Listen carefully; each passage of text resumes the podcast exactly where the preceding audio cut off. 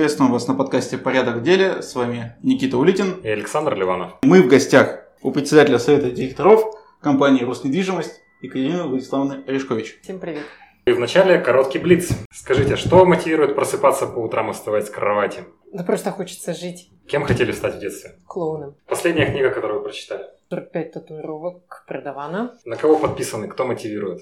На Батарева подписаны. Вообще, вы знаете, я на своих коллег подписана. Они так мотивируют, как на выкладывают, чего они добились за месяц. Так хочется сразу бежать дальше. Откуда узнаете новости? Из соцсетей. Ну все, тогда поехали по основной части. Расскажите, как начиналась Роснедвижимость и почему именно риэлторские услуги? Вообще все по-честному надо. Все по-честному надо. Это такая история. Я вообще на самом деле не очень ее люблю вспоминать. Связана она с 2009 годом. Вот если кто помнит из подписчиков, я была когда-то генеральным директором Кировской региональной ипотечной корпорации. Честно, оттрудилась 5 лет. Приехала в 25-летнем возрасте из Москвы, будучи советником в Гострое. Гострой был реорганизован. Я такая немножко была потерянная в 2004 Так сложились звезды, что мне пришлось остаться здесь в регионе и возглавить вот эту Кировскую региональную ипотечную корпорацию. За пять лет она, конечно, по-честному, космических успехов достигла.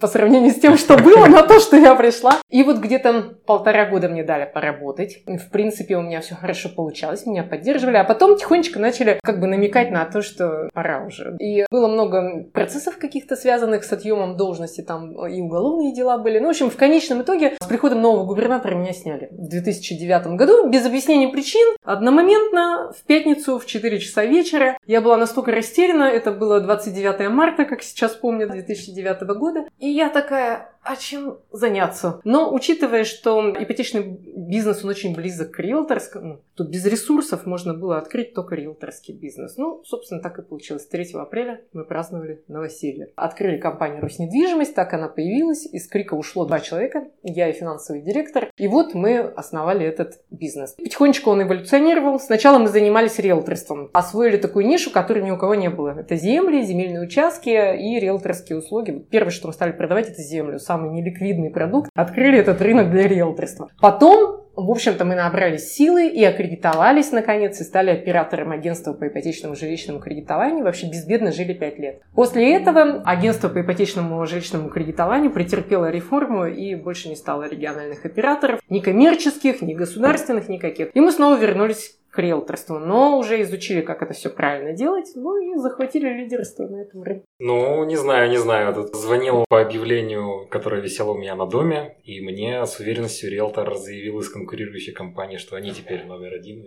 Как это? Каждый хочется казаться, а мы просто делаем, делаем на 100%. У нас 20 тысяч завершенных сделок, успешных, без одной реституции, поэтому по количеству завершенных сделок номер один. Отлично. Тогда я сразу, может, так немножко скептически отнесусь к вопросу, но вот для меня, на самом деле, рынок риэлторских услуг – это такая неочевидная вещь. Если у меня, например, есть покупатель да. на то, что я хочу продать, или я хочу что-то приобрести, угу. то для меня, скажем, никакой проблемы не существует составить договор, так. взять с человека деньги, сходить так. Э, в мои документы и, так скажем, совершить и, и все там таков, да, да, регистрационные угу. действия. Скажите, в чем ценность, в чем прикол бизнеса? Смотрите, вы знаете, я долгое время думала так же, как вы. Более того, я даже презирала риэлторов на каком-то этапе. Ну, это еще давно было в моей отечественной корпорации, да. Ну, как это так вот? Ничего не делают, едят свой хлеб, а у нас такой сложный бизнес, вот ипотечный, там, рефинансирование закладных, ну, то есть голубая кровь. Но вы знаете, потом, когда вот я окунулась в этот бизнес, на самом деле риэлтор оказывает три ценности, три услуги. Первое. Вот вам же надо продать продать желательно дорого, точнее по максимально выгодной цене. Вам надо продать быстро, Быстро – это обычно есть такая характеристика рынка срок экспозиции. Соответственно, быстро – это второе, да, то есть уложиться в сроки. Ну и третье – надо безопасно, чтобы не было никакой реституции. Вот вы говорите, я найду покупателя, он сам придет. А вы знаете, какая у него история происхождения денег? А где он деньги взял? Вы ему зададите такой вопрос? А мы зададим. Потому что мы отвечаем за юридическую безопасность. А вдруг он продал квартиру, где был использован материнский капитал, он не выделил доли детям и пришел с этими деньгами к вам? И знаете что? Когда его сын вырастет и заявит в прокуратуру, что меня лишили права получения доли по материнскому капиталу, мне не выделили долю, ваша сделка будет расторгнута через много лет. Вот так вот. И... То есть там без срока исковой давности? Да, да. Это еще, погодите, государство не начало массовую там, проверку, где денежки пенсионного фонда. Но когда только появятся интересанты или прецеденты, то это все может происходить. Потом второй момент. Давайте вот расскажу вам кейс из жизни. Давайте. Не будем далеко ходить. Однажды у нас была такая сделка. Приехала женщина из другого региона, и, как вы говорите, купил квартиру, причем с помощью ипотечного кредита. У нее были деньги на первоначальный взнос. Конечно, не спросили, где она их взяла. А потом уже к нам пришел запрос из органов опеки из другого города. Оказывается, она продала квартиру, где она была опекуном по своей недееспособной матери, использовала эти деньги при покупке недвижимости следующей. И вот вся эта цепь по заявлению органов опеки с того города, она могла бы рухнуть, если бы не квалифицированные риэлторы и юристы в нашем риэлторском агентстве. Таких, на самом деле, случаев очень много, прецедентов. Проверка юридической чистоты, безопасность, ну и, в конце концов, просто комфортный сервис. Сколько надо справочек собрать, прежде чем на сделку выйти? Вот я никогда не буду этим заниматься. Мне просто времени своего жалко. А если у вас несколько объектов недвижимости? Ну, придется побегать в БТИ, да, заказать да, там да, паспорта. Да, да. Нет, ничего сложного нет, при условии, что у вас ликвидный покупатель. А ликвидных покупателей 3% на рынке. Горячий, все посмотрел, у него все сгорело. Откуда вы знаете, кто к вам пришел на просмотр? Может быть, это ну, вообще экскурсант какой-то из другого агентства. Может, его учат. Вот мы так учим, например, людей. Поэтому, когда у вас есть представитель риэлтор, ну, его святая обязанность задать три пула вопросов, как я говорю всегда своим агентам, для того, чтобы отличить ликвидного покупателя от неликвидного. У 90% покупателей денег нет. Они еще свою не продали или кредитное решение получили, а сейчас со снижением ставок очень неоднозначно одобрение кредитов. Поэтому все это делают риэлторы. И вашей вот встречной стороне, вашему покупателю, он тоже оказывает сервис. Если он идет без денег, или с непроданной квартирой, или с какой-то очень сложной ситуацией, а сложная ситуация сейчас на каждом углу, надо продать квартиру, которая заложена под ипотекой с непогашенным остатком Рискнете такое сделать? Нет. Это очень много занимает времени. Ну и просто пересчитайте стоимость своего рабочего дня и своего часа и соотнесите с тем, что вы будете это делать сами. Сколько вы не заработаете денег. Вот для этого существуют риэлторы. Ну, профессиональные риэлторы. Просто даже вот в Москве часто ходят шутки, когда что приходит покупатель арендовать, например, квартиру, садится рядом, говорит, покупатель говорит, это вам за первые, за. Говорит, а мне?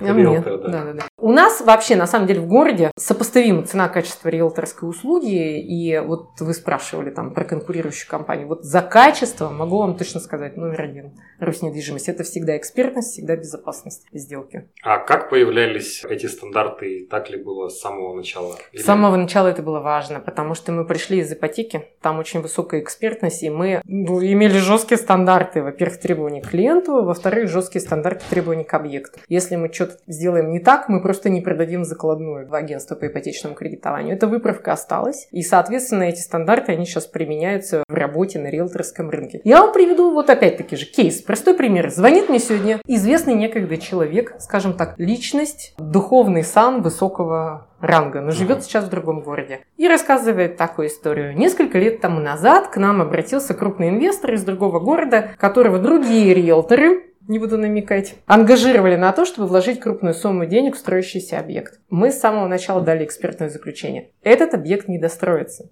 Нет смысла туда вкладывать деньги. Ну, потому что Понимаете, нам важно, чтобы люди были ну, счастливы и довольны тем, что они получают. В конце концов, это профессиональная ответственность. Чтобы человек был с жильем. Это профессиональная наша ответственность. У нас, кстати, нет ни одного обманутого дольщика, можем вам сказать, на 20 тысяч сделать. А вот у некоторых есть большое количество обманутых дольщиков. И вот этот человек и говорит, вот вы предупреждали, человек не послушался, у него сейчас зависло 90 миллионов в этом доме, что делать?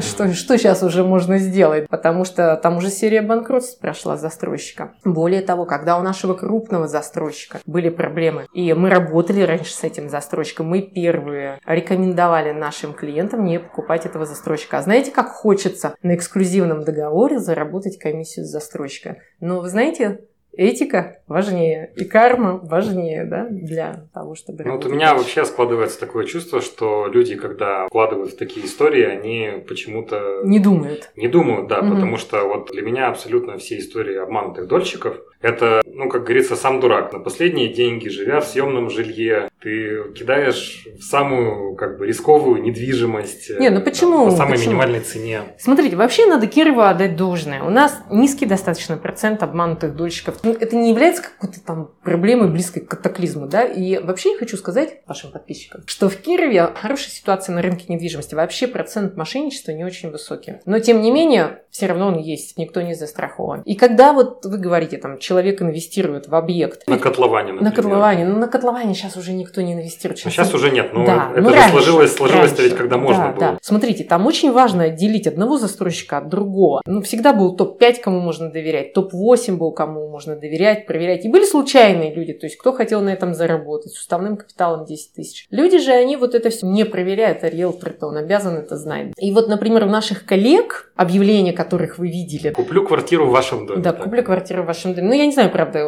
у кого из коллег, но одних... Я вам потом расскажу. Да, да, да. Но у одних из коллег, в принципе, мы там уважительно к ним относимся, но вот у них сколько? Восемь проектов, вот объектов, которые они продавали, незавершенного строительства. Где-то обманутые дольщики. Восемь таких проектов. Вот как с этим можно потом жить? Я не знаю, спать, когда у тебя столько дольщиков без жилья. Это неправильно. Вопрос внутренней этики и совести не были. Да? Ну, в этом случае, я, насколько понимаю, как раз риэлторское агентство особых рисков финансовых не несет. Объектом недвижимости как бы не владеет. А вот и нет, а вот и нет. Несмотря на то, что... Смотря какие договоры, в общем, у риэлторского агентства. Есть разные типы договоров. Кстати, друзья, обязательно заключайте договоры. Если вы продаете квартиру, это важно. Смотрите, что вы подписываете. Не надо бояться там эксклюзивный, не эксклюзивный. Кстати, почти никакой границы уже нет сейчас. Важно перевесить обязательства за свою сделку на агентство недвижимости. Если у вас обязательств нет, без отношений вы, то потом вы ничего не докажете. Рассказать вам кейс? Не утомились еще? Вот такой был кейс. Значит, жили-были люди, наши клиенты, которые у нас купили квартиру инвестиционную, там, в хорошем доме, дом сдался, пришло время продавать. И они обратились к тому риэлтору, кто работал сам по себе, он когда-то у нас работал, а потом уже работал сам по себе на рынке, и говорят, продайте квартиру. Хорошо. В это время, значит, заемщик успел взять кучу разных кредитов, у него были долги по бизнесу, непогашенная ипотека, и вот э, встретились с покупателем. У покупателя тоже риэлтор, тоже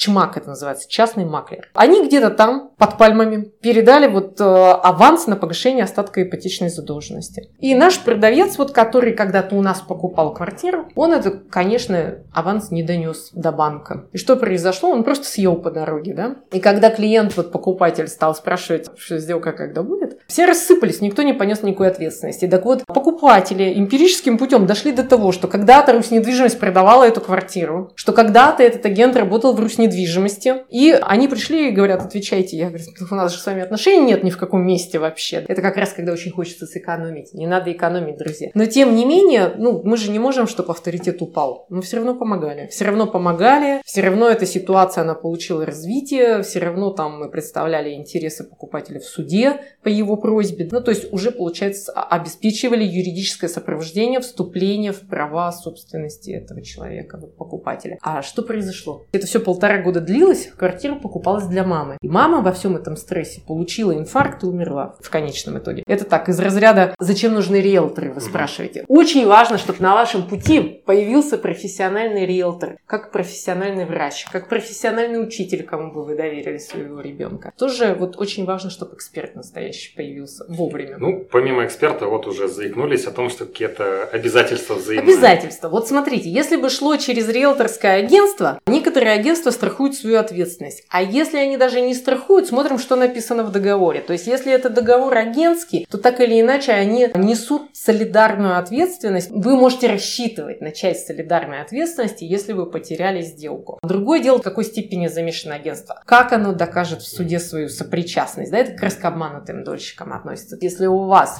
друзья, ситуация обманутые дольщики, с вами работало агентство, посмотрите, какой договор. Если есть договор агентский, смело тепаем в суд, привлекаем в качестве третьей стороны. А там уж от качества юридической защиты будет зависеть. Поэтому некоторые страхуют свою ответственность, некоторые не страхуют свою ответственность, но просто несут ответственность по этическому кодексу. Вот, ну, мы все свои сделки, которые с какими-то вопросами, мы их, конечно, разгребаем до конца. Что нам говорит на эту тему мировой опыт? А мировой опыт страхования ответственности финансовых рисков. Просто смотрите, что в мировом опыте. Там все просто и понятно. Самый развитый риэлторский рынок США. Почему он там развитый? Потому что он лицензирован уже больше 50 лет. Человек сдает экзамен, он должен где-то числиться, где-то работать, поэтому ну, риэлторские агентства процветают, у них некий мораторий на возможность работать конкурентный, правильный, конкурентный, регулируемый рынок. Что в России? В России нет никакого регулирования, нет ни СРО, ни лицензий. Соответственно, о какой ответственности профессиональной мы можем говорить? Только кодекс этики, владельцем которого является Российская гильдия риэлторов. Но вот этот институт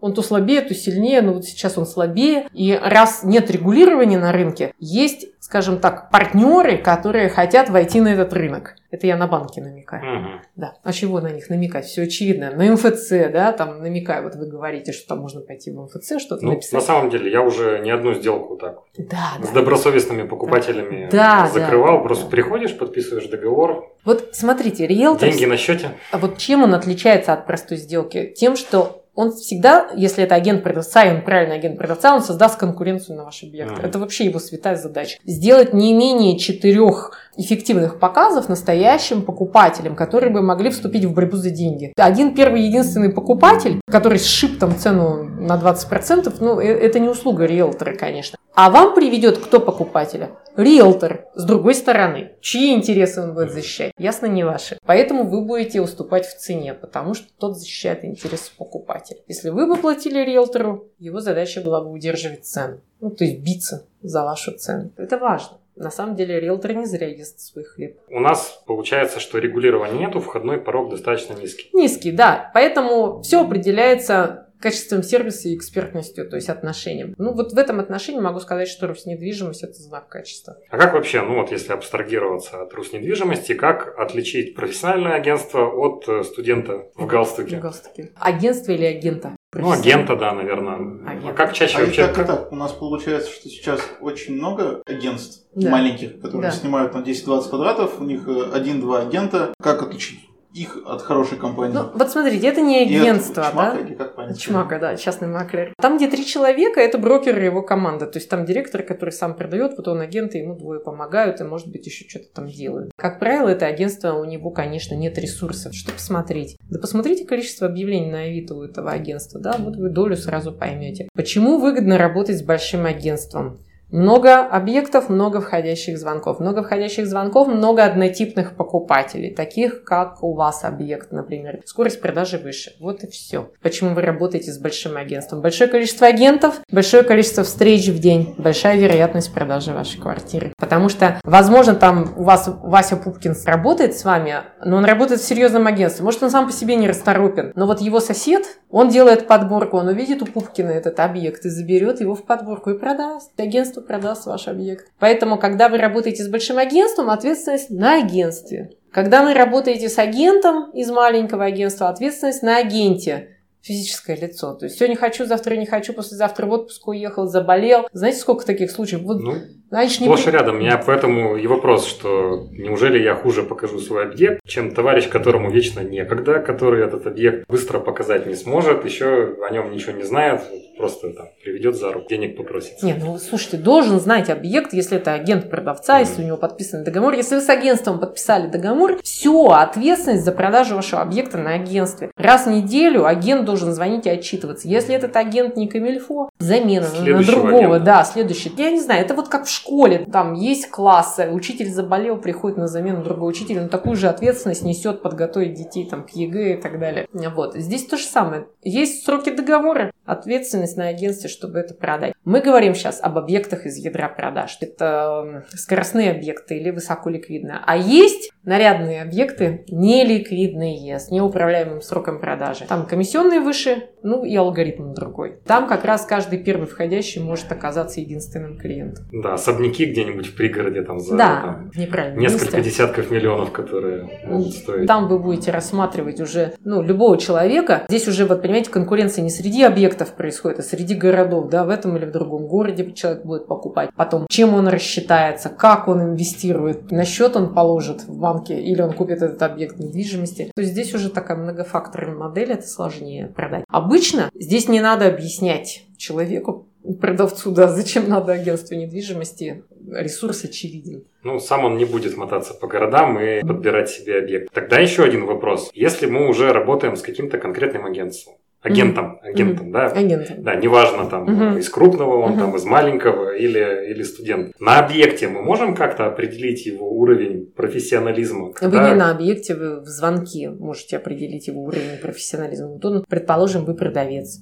У вас первый контакт. Он вам звонит. Он должен задать определенное количество вопросов вам по определенному скрипту и договориться с вами о встрече. Цель этой встречи для вас должна быть очевидна. Зачем встречаться? Если вы можете ответить на вопрос, Зачем я с ним Ну, вот встречаюсь? я товарищу не смог ответить, зачем нам как бы, Значит, встречаться, когда всё. звонил. Да, не профессионал пока. Может быть, он вам на объекте задаст эти вопросы. Такое тоже может быть. Ну, чем отличается профессионал рынка? Вы ему можете задать вопрос, сколько он квартир продал вообще, в принципе. А если он работает по стандарту, и у него есть статистика личных продаж, можно оценить. Если человек делает 24 сделки в год, это средний нормальный агент, которому можно доверить продажу своей квартиры. Если он уверенно себя ведет и задает вам вопросы, а не вы ему. Это тот человек, которому можно доверить продать свою квартиру. Запомните, вам агент должен задавать вопросы, а не вы ему, а не наоборот. Мы совсем упустили, а с какого штата началась компания? То есть сколько было сотрудников, сколько их сейчас, Мгм. и как стандартизировалась работа вот этих сотрудников Мгм. с ростом. Ну, когда мы начали 3 апреля 2009 года, нас было три человека. А кто третий? Вы финансовый директор и... Э, Я финансовый директор, и э, у нас с основания компании работала девушка, которая является моим родственником. Она закрывала все остальные вопросы, а потом мы чуть позже, там буквально через несколько дней, наняли офис-менеджера еще. И вот эти, кстати, люди, кроме финансового директора, работают до сих пор в компании. Это они такие сторожилы. Вот офис-менеджер, девушка, которая отвечала за все остальные вопросы, она сейчас финансовый директор. Ну вот я осталась. Финансовый директор, который ушел из Крика, он сейчас директор крупного завода. О, Ну тут люди вообще, знаете, как растут. Карьера в гору Да вообще, пошла. вообще просто. Вы знаете, если вы поработали риэлтором, все остальное уже не страшно. Вот, или вы поработали на риэлторском рынке. Как стру...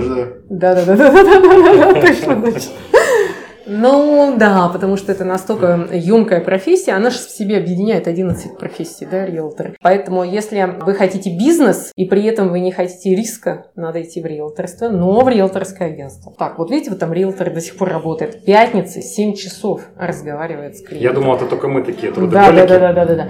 Причем один из лучших э, агентов наших, вот поэтому она такая громкая. Как стандартизировалась работа? Ну, по мере роста, когда норма управляемости там стала выше 8, мы достаточно очень быстро, где-то к 20 апреля нас уже было, наверное, человек 15, и мы переехали уже 20 апреля уже в новое помещение, в новый офис на Преображенскую 33, где Никита, наверное, и появился на Да. Преображенской 33. Как все стандартизировалось? Сначала по направлениям, по видам недвижимости. Ты за загородную, ты за новостройки. Кстати, рынка новостроек не существовало. В Кирове мы его для, открыли вообще для риэлторства, для риэлторов. С появлением проекта, который называется «Метроград». До этого мы делали еще такой проект для ВПСК. И вообще концепцию вот эту вот для ВПСК, мы когда делали это в Ганино, такой поселок малоэтажного многоквартирного жилья. И э, мы поняли, что это вообще парадигма да, современного рынка недвижимости и предложили тогда эту парадигму компании «Железно», которая в то время вышла только на э, жилищный рынок в виде такого объекта, который назывался загородный поселок Айлон. Очень хороший, кстати, поселок. И вот так мы познакомились, продавая там дома. И предложили «Железно» рассмотреть возможность вот этой вот парадигмы малоэтажного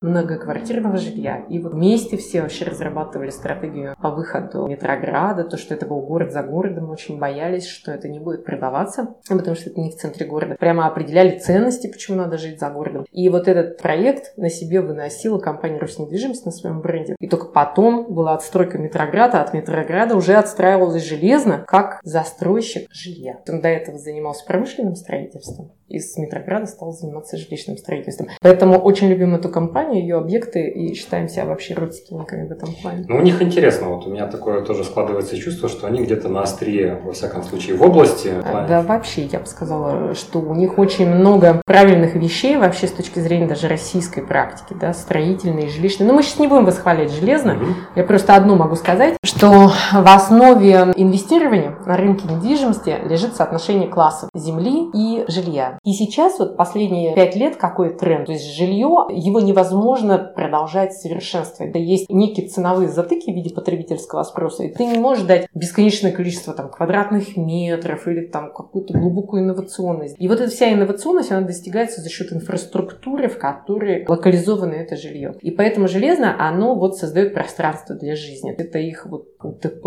я бы так сказала. И а, этим они повышают класс вот этого жилья и класс территории. И за счет этого инвестиционные характеристики хорошие. За счет высоких потребительских свойств получаются хорошие инвестиционные характеристики жилья. И если мы там сравниваем, ну, кстати, Киров спецмонтаж сейчас очень подтянулся ну, по такому же принципу. Если сравнивать, например, железно с любым объектом и сравнивать, э, ну, просто спальник какой-то, однозначно темп роста стоимости квадратного метра за 15 лет, там, предположим, у этих объектов будет выше. Понятно? Ну, это если рост еще. Многие, многие объекты не теряют в цене. Ну, как нет, есть 15 объекты, которые стагнируют. За 15 лет любое жилье растет по одной простой причине, потому что стоимость земли растет. Есть естественный дефицит земли, это невосполнимый ресурс. Ты хочешь, не хочешь, у тебя он будет всегда дорожать. Да? Этот ресурс то априори, экономический закон рынка. Соответственно, все, что строится на земле, то растет, потому что это является следствием э, стоимости земли. Вопрос, что ты строишь на земле. У тебя класс земли должен соответствовать классу объекта. И класс объекта не должен ухудшать земельный участок. Да? Такое, кстати, часто бывает. Вот в Вахрушах вчера ехали мимо. Стоит коробка. Новый дом, просто коробка. Никаких улучшений, никакой инфраструктуры, никакой там среды для проживания. Ну, это к делу не относится. Очень важно смотреть, что у тебя вокруг. То есть, как локализован твой дом, что организовано вокруг и как растет микрорайон. И вот, например, сейчас, ну, опять-таки же, если мы возьмем Мурмансово микрорайон, вот это вот локацию, которая называется «Знак» вместе со школой, там, с садиком, ну, это однозначно быстроходная ракета с точки зрения там, стоимости квадратного метра по отношению ко всему остальному, что есть в Но городе. люди говорят, остального микрорайона ходят туда, на детскую площадку, и такие, а что так можно было? А да? так можно было, да. Вот железо, оно создает дополнительные потребительские свойства жилья, улучшает качество жизни. И за счет этого, понимаете, создавая добавленную стоимость, они имеют право брать свои деньги. У них так конкурентное преимущество высокое вырисовывается. Но для меня до сих пор загадка, почему такое количество жилья строится ну, настолько по старым методам. Это типичная коробка, без, без архитектуры, без инфраструктуры, парковка. Ну, сейчас уже Вокруг. нет, сейчас нет. Сейчас уже из-за железной опять высокая конкуренция. Да даже, понимаете, если бы не железно, появился бы такой застройщик, который бы дал другого класса продукт. Время пришло. Здесь э, ну, жесткая конкуренция, и за малые деньги, то есть у людей-то денег все меньше, меньше, меньше, и надо биться все жестче, жестче, жестче. Я вот смотрю, например, даже на свой район, и рядом у меня абсолютно там панельные пятиэтажки, но район спланирован таким образом, что у каждой этой пятиэтажки есть нормальный двор, нормальное озеленение, Да. нормальная там площадка, куда можно сходить, отдохнуть там с ребенком время провести. Ну, И- на, на самом деле это называется градостроительное планирование территорий комплексной застройки. То, о чем говорите вы, это была точечная застройка, это такой короткий тренд был начала 2000-х годов. Сейчас, в принципе, этой точечной застройки практически нет. Она на самом деле дешевле обходится для застройщика, но с точки зрения долгосрочной перспективы она неинтересна. И опять-таки же, ну, все к железному обращаемся. У них есть яркий пример такой, два типа застройки. Тут есть малоэтажная многоквартирная, как раз вот это микрорайоны комплексной застройки, а есть точечная застройка, то есть всякие земельные участки, которые им достались, ну, в том числе в наследство от слияния с Атексом, ну и вообще они там что-то взяли, еще купили. Вот есть четкая разница этих объектов по активности потребления, где какая активность спроса. То есть вот у них есть нишевой продукт, который очевиден для рынка, и не нишевой, дорогой продукт. Получается дорого по цене и не конкурентоспособно, потому что люди привыкли уже к определенному объему инфраструктуры вокруг. И какой бы у тебя замечательный дом не был с прилегающей территории, он посажен-то в определенную городскую инфраструктуру, которая там заточена в 70-е годы, в 60-е. Это как э, на Ломоносово у них? А Двушка. Ломоносово, да, это как на Ломоносово, но и есть не только на Ломоносово. Есть на Клине точечная застройка. Давайте пробежимся, может, по самым актуальным а, районам, где сейчас самая-самая горячая недвижимость, самое лучшее соотношение цена-качество. Во-первых, это зависит от человека, от инвестора, кто покупает, зачем покупает, на сколько лет покупает. Да не скажу я вам, где сейчас. Я вам могу сказать, что важно, зачем важно следить, чтобы у вас класс объекта был на равен или на один пункт ниже, чем класс земли, но не выше. Если класс объекта выше, чем класс земли, ну вот это как раз Ломоносово, да, далеко ходить не будем, такой пример. Это непродаваемое жилье, это называется ошибка девелопмента, либо очень длинный запуск. Поэтому, когда вы покупаете премьер-класса жилье где-то далеко, это навсегда. Это всегда будет продано дешевле своих денег. Это вот то же самое на загородке. То есть, когда вы дорогой коттедж за 30 километров где-то строите на 500 метров, будьте готовы его продать по стоимости 300, 200 даже метров. И не переживайте по этому поводу, сказать спасибо, что купили. Вот здесь как раз не должно быть нарушения. А по соотношению цена-качество, что вот секреты такие? Приходите к нам и задайте конкретные вопросы, да. Я вот могу одно четко сказать, что, например, там квартира в знаке инвестиционно интереснее, чем, например, квартира в Озерках. Но опять какая квартира в Озерках? В Озерках тоже хорошо. Но для тех, кто живет всю жизнь в Коминтерне, Ему не надо покупать в знаке, потому что у него есть принадлежность к микрорайону, И он всегда будет уверен, что он правильно сделал, что купил здесь жилье. Наверное, у нас следующая рубрика подошла. Скажите, вот внутри компании вы все, что нужно, закрываете собственными силами или привлекаете каких-то экспертов, консультантов? Много аутсорсеров у нас, да. Там... А поделитесь, какие области и как происходит это взаимодействие, как выбираете подрядчиков? Но все, что касается IT-обеспечения, это внешние эксперты. Нет своего сисадмина? У нас есть свой сисадмин, но он подрядчик, но не на полный день работает. То же самое маркетинг у нас на аутсорсинге весь. В принципе, это сейчас требование времени, это вообще настолько нормально. Я подумываю еще на аутсорсинг вывести такую важную вообще функцию, как HR, например. Сейчас это тоже тренд для агентств. Что еще у нас? Ну, сейчас у нас не на аутсорсинге, нет, внутри у нас HR. Насчет бухгалтеров, ну, у нас внутри бухгалтер. Хотя, может быть, для агентства было бы оправданно вывести на аутсорс бухгалтера. Как вообще приходит понимание, что вот от этой области надо внутри компании избавляться кого-то нанимать, либо вообще в принципе, что нужен такой человек? Во-первых, есть тренды отрасли, во-вторых, есть более крупные коллеги, там, федералы, да, на которых мы смотрим. В-третьих, есть определенная ситуация на местном рынке. Вот смотрите, у нас на местном рынке есть определенная себестоимость услуги, есть чек, который сложился, и вот ты должен балансировать между этим чеком и себестоимостью услуги. В этой себестоимости услуги очень высокая стоимость агента самого. Вот в Кирове очень высокая стоимость агента. Поэтому получается, что все сопутствующие просто автоматически уходят э, в косты, которые мы режем. Только очень какие-то крупные, большие агентства могут себе позволить какие-то косты. Поэтому все сейчас под контролем держат что? Маркетинг, затраты на помещение, на административку, на все. Но сейчас вот у нас, я считаю, что оптимально найдена вот эта модель персонала. Ну и потом есть, знаете, рекомендуемая модель персонала, что каждые 8 риэлторов могут обеспечить одну административную единицу. Вот и все. В принципе, если у меня есть 8 риэлторов, то я не могу позволить себе секретаря. Я должен сам обеспечивать и бегать. Ну, офис-менеджера, да, вы не можете позволить. Если он у вас по той стоимости, по которой сейчас сложилась рыночная конъюнктура. Если у вас риэлтор дешевле, вот, например, есть коллеги у нас федеральные, в других городах работают. У них стоимость риэлтора простая. От э, размера комиссионных там 40%. Понятно, что за 60% можно много себе что позволить. А у нас обратная в Кирове пропорция. То есть 50-60% стоит риэлтор в среднем. Вот за 40% надо научиться жить. А издержки все растут и растут в нашей отрасли. Это, к слову о том, если кто-то захочет агентство открывать, подумайте сто раз. Надо вот балансировать все время между этими показателями. Хорошо, двигаемся дальше. Да. Вот, помимо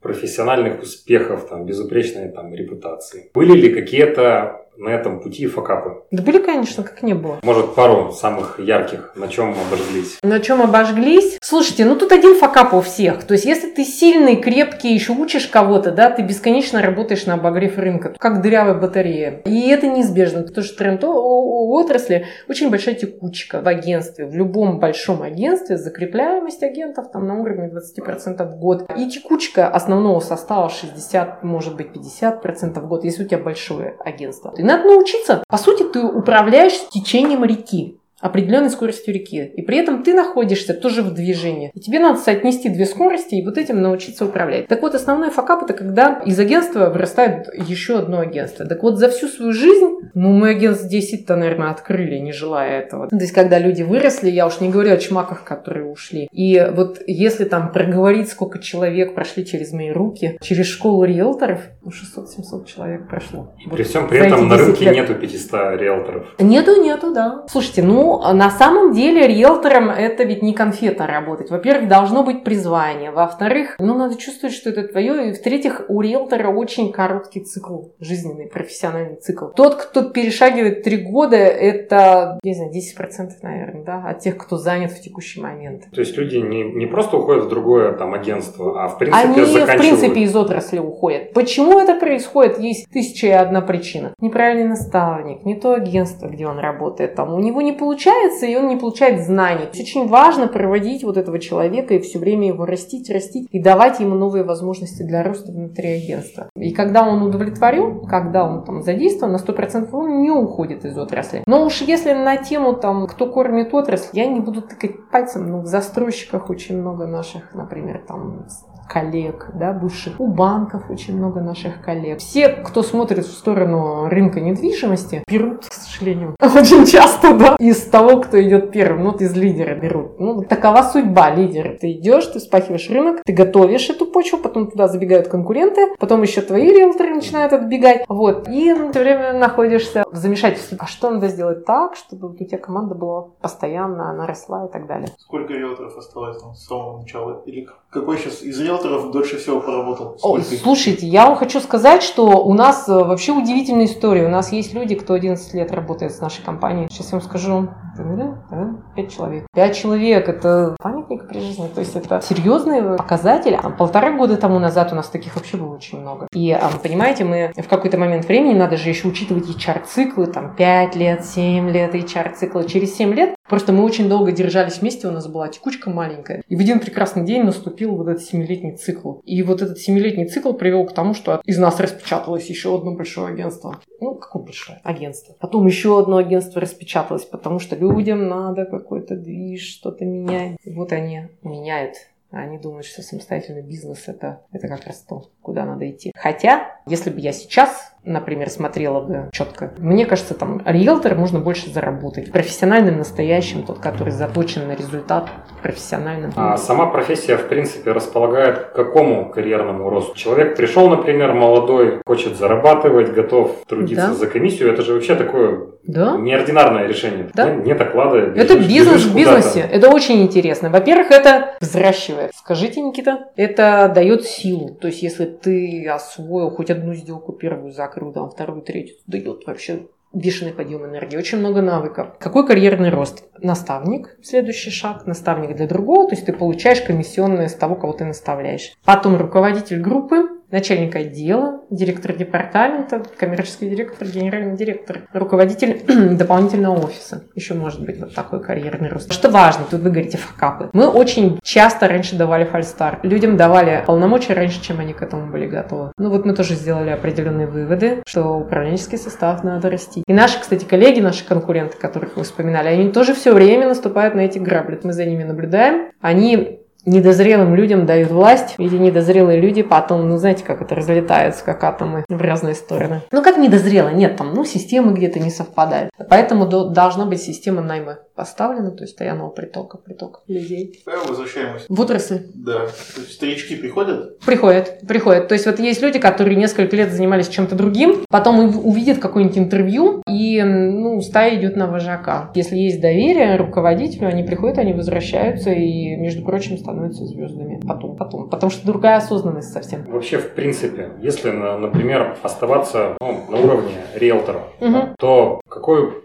условно, не хочется сказать потолок, ага. но все равно физически он, наверное, есть какой-то потолок. Сколько можно закрыть сделок, сколько можно набрать комиссионных. Рассказываю но... кейс. Я даже далеко ходить не буду. Вот смотрите, мы сейчас с вами находимся в режиме там, ну, выборочного карантина, самоизоляции. У нас есть разные вообще истории агентов успешных. И вот сейчас июнь месяц закрылся. У нас есть агент, который завершил 10 сделок, сделал выручку полмиллиона. У нее процент вознаграждения, ну вот при этих полмиллиона, она получила 70%. Вот в каком бизнесе вам с продаж отдадут 70%. Я думаю, что вы можете полмиллиона на 70 умножить и посчитать, сколько человек в месяц может зарабатывать. При том, что это не единственный ее такой результат. Она делает такой результат. Кстати, вот кого мы слышали недавно. И какой потолок? Вот есть такой известный тренер международного класса Владимир Димитриадис. У него книжка есть даже такая особенность. И он пишет, что плох тот риэлтор, который не мечтает заработать 5 миллионов в год. Ну, то есть правильно считать в вашем бизнесе годовую? Годовую, да. И в сделках, и в количестве денег. Ну, вот у нас есть риэлторы, кто выручку закрыл там около 2 миллионов за полгода. В принципе, они ну, за год могут выйти на выручку 5 миллионов, собственного дохода это где-то около 2-7 миллионов получается. 2-3 миллиона можно за год заработать. Да, да. В Кирове, а Владимир Димитриадис говорил про Москву, да. А у нас средний чек все-таки 50 тысяч рублей. Но я хочу что сказать, ребята, это в системе можно только сделать. То есть, когда у вас правильное обучение, правильное наставничество, правильный начальник отдела, вы работаете там по технологии, по скриптам, подстраиваясь к психотипу клиента, у вас определенное количество объектов надо доске. Ну, вот это, этому всему мы учим в школе риэлторов. Кстати, наша школа риэлторов одна из лучших не только в Кирове, но и в России. Честно об этом скажу, потому что выненчено лично даем технологию, которая позволяет быстро выходить на первые сделки. При условии, что вы вовлечены в то, что вы делаете. Тогда второй вопрос не теряет ли человек в деньгах, когда он переходит с первой ступени на вторую, например, руководителем отдела или офиса, потому что первая история, он же, грубо говоря, 60% берет из этого, а там он кормится, грубо Ну, говоря, из, да. из оставшихся 40. Совершенно верно. Смотря что за человек. Не факт, что хороший агент станет хорошим начальником отдела. И не факт, что там хороший начальник отдела может быть хорошим агентом. Да, обычно из середнячков хорошие начальники отделов получаются, и они зарабатывают больше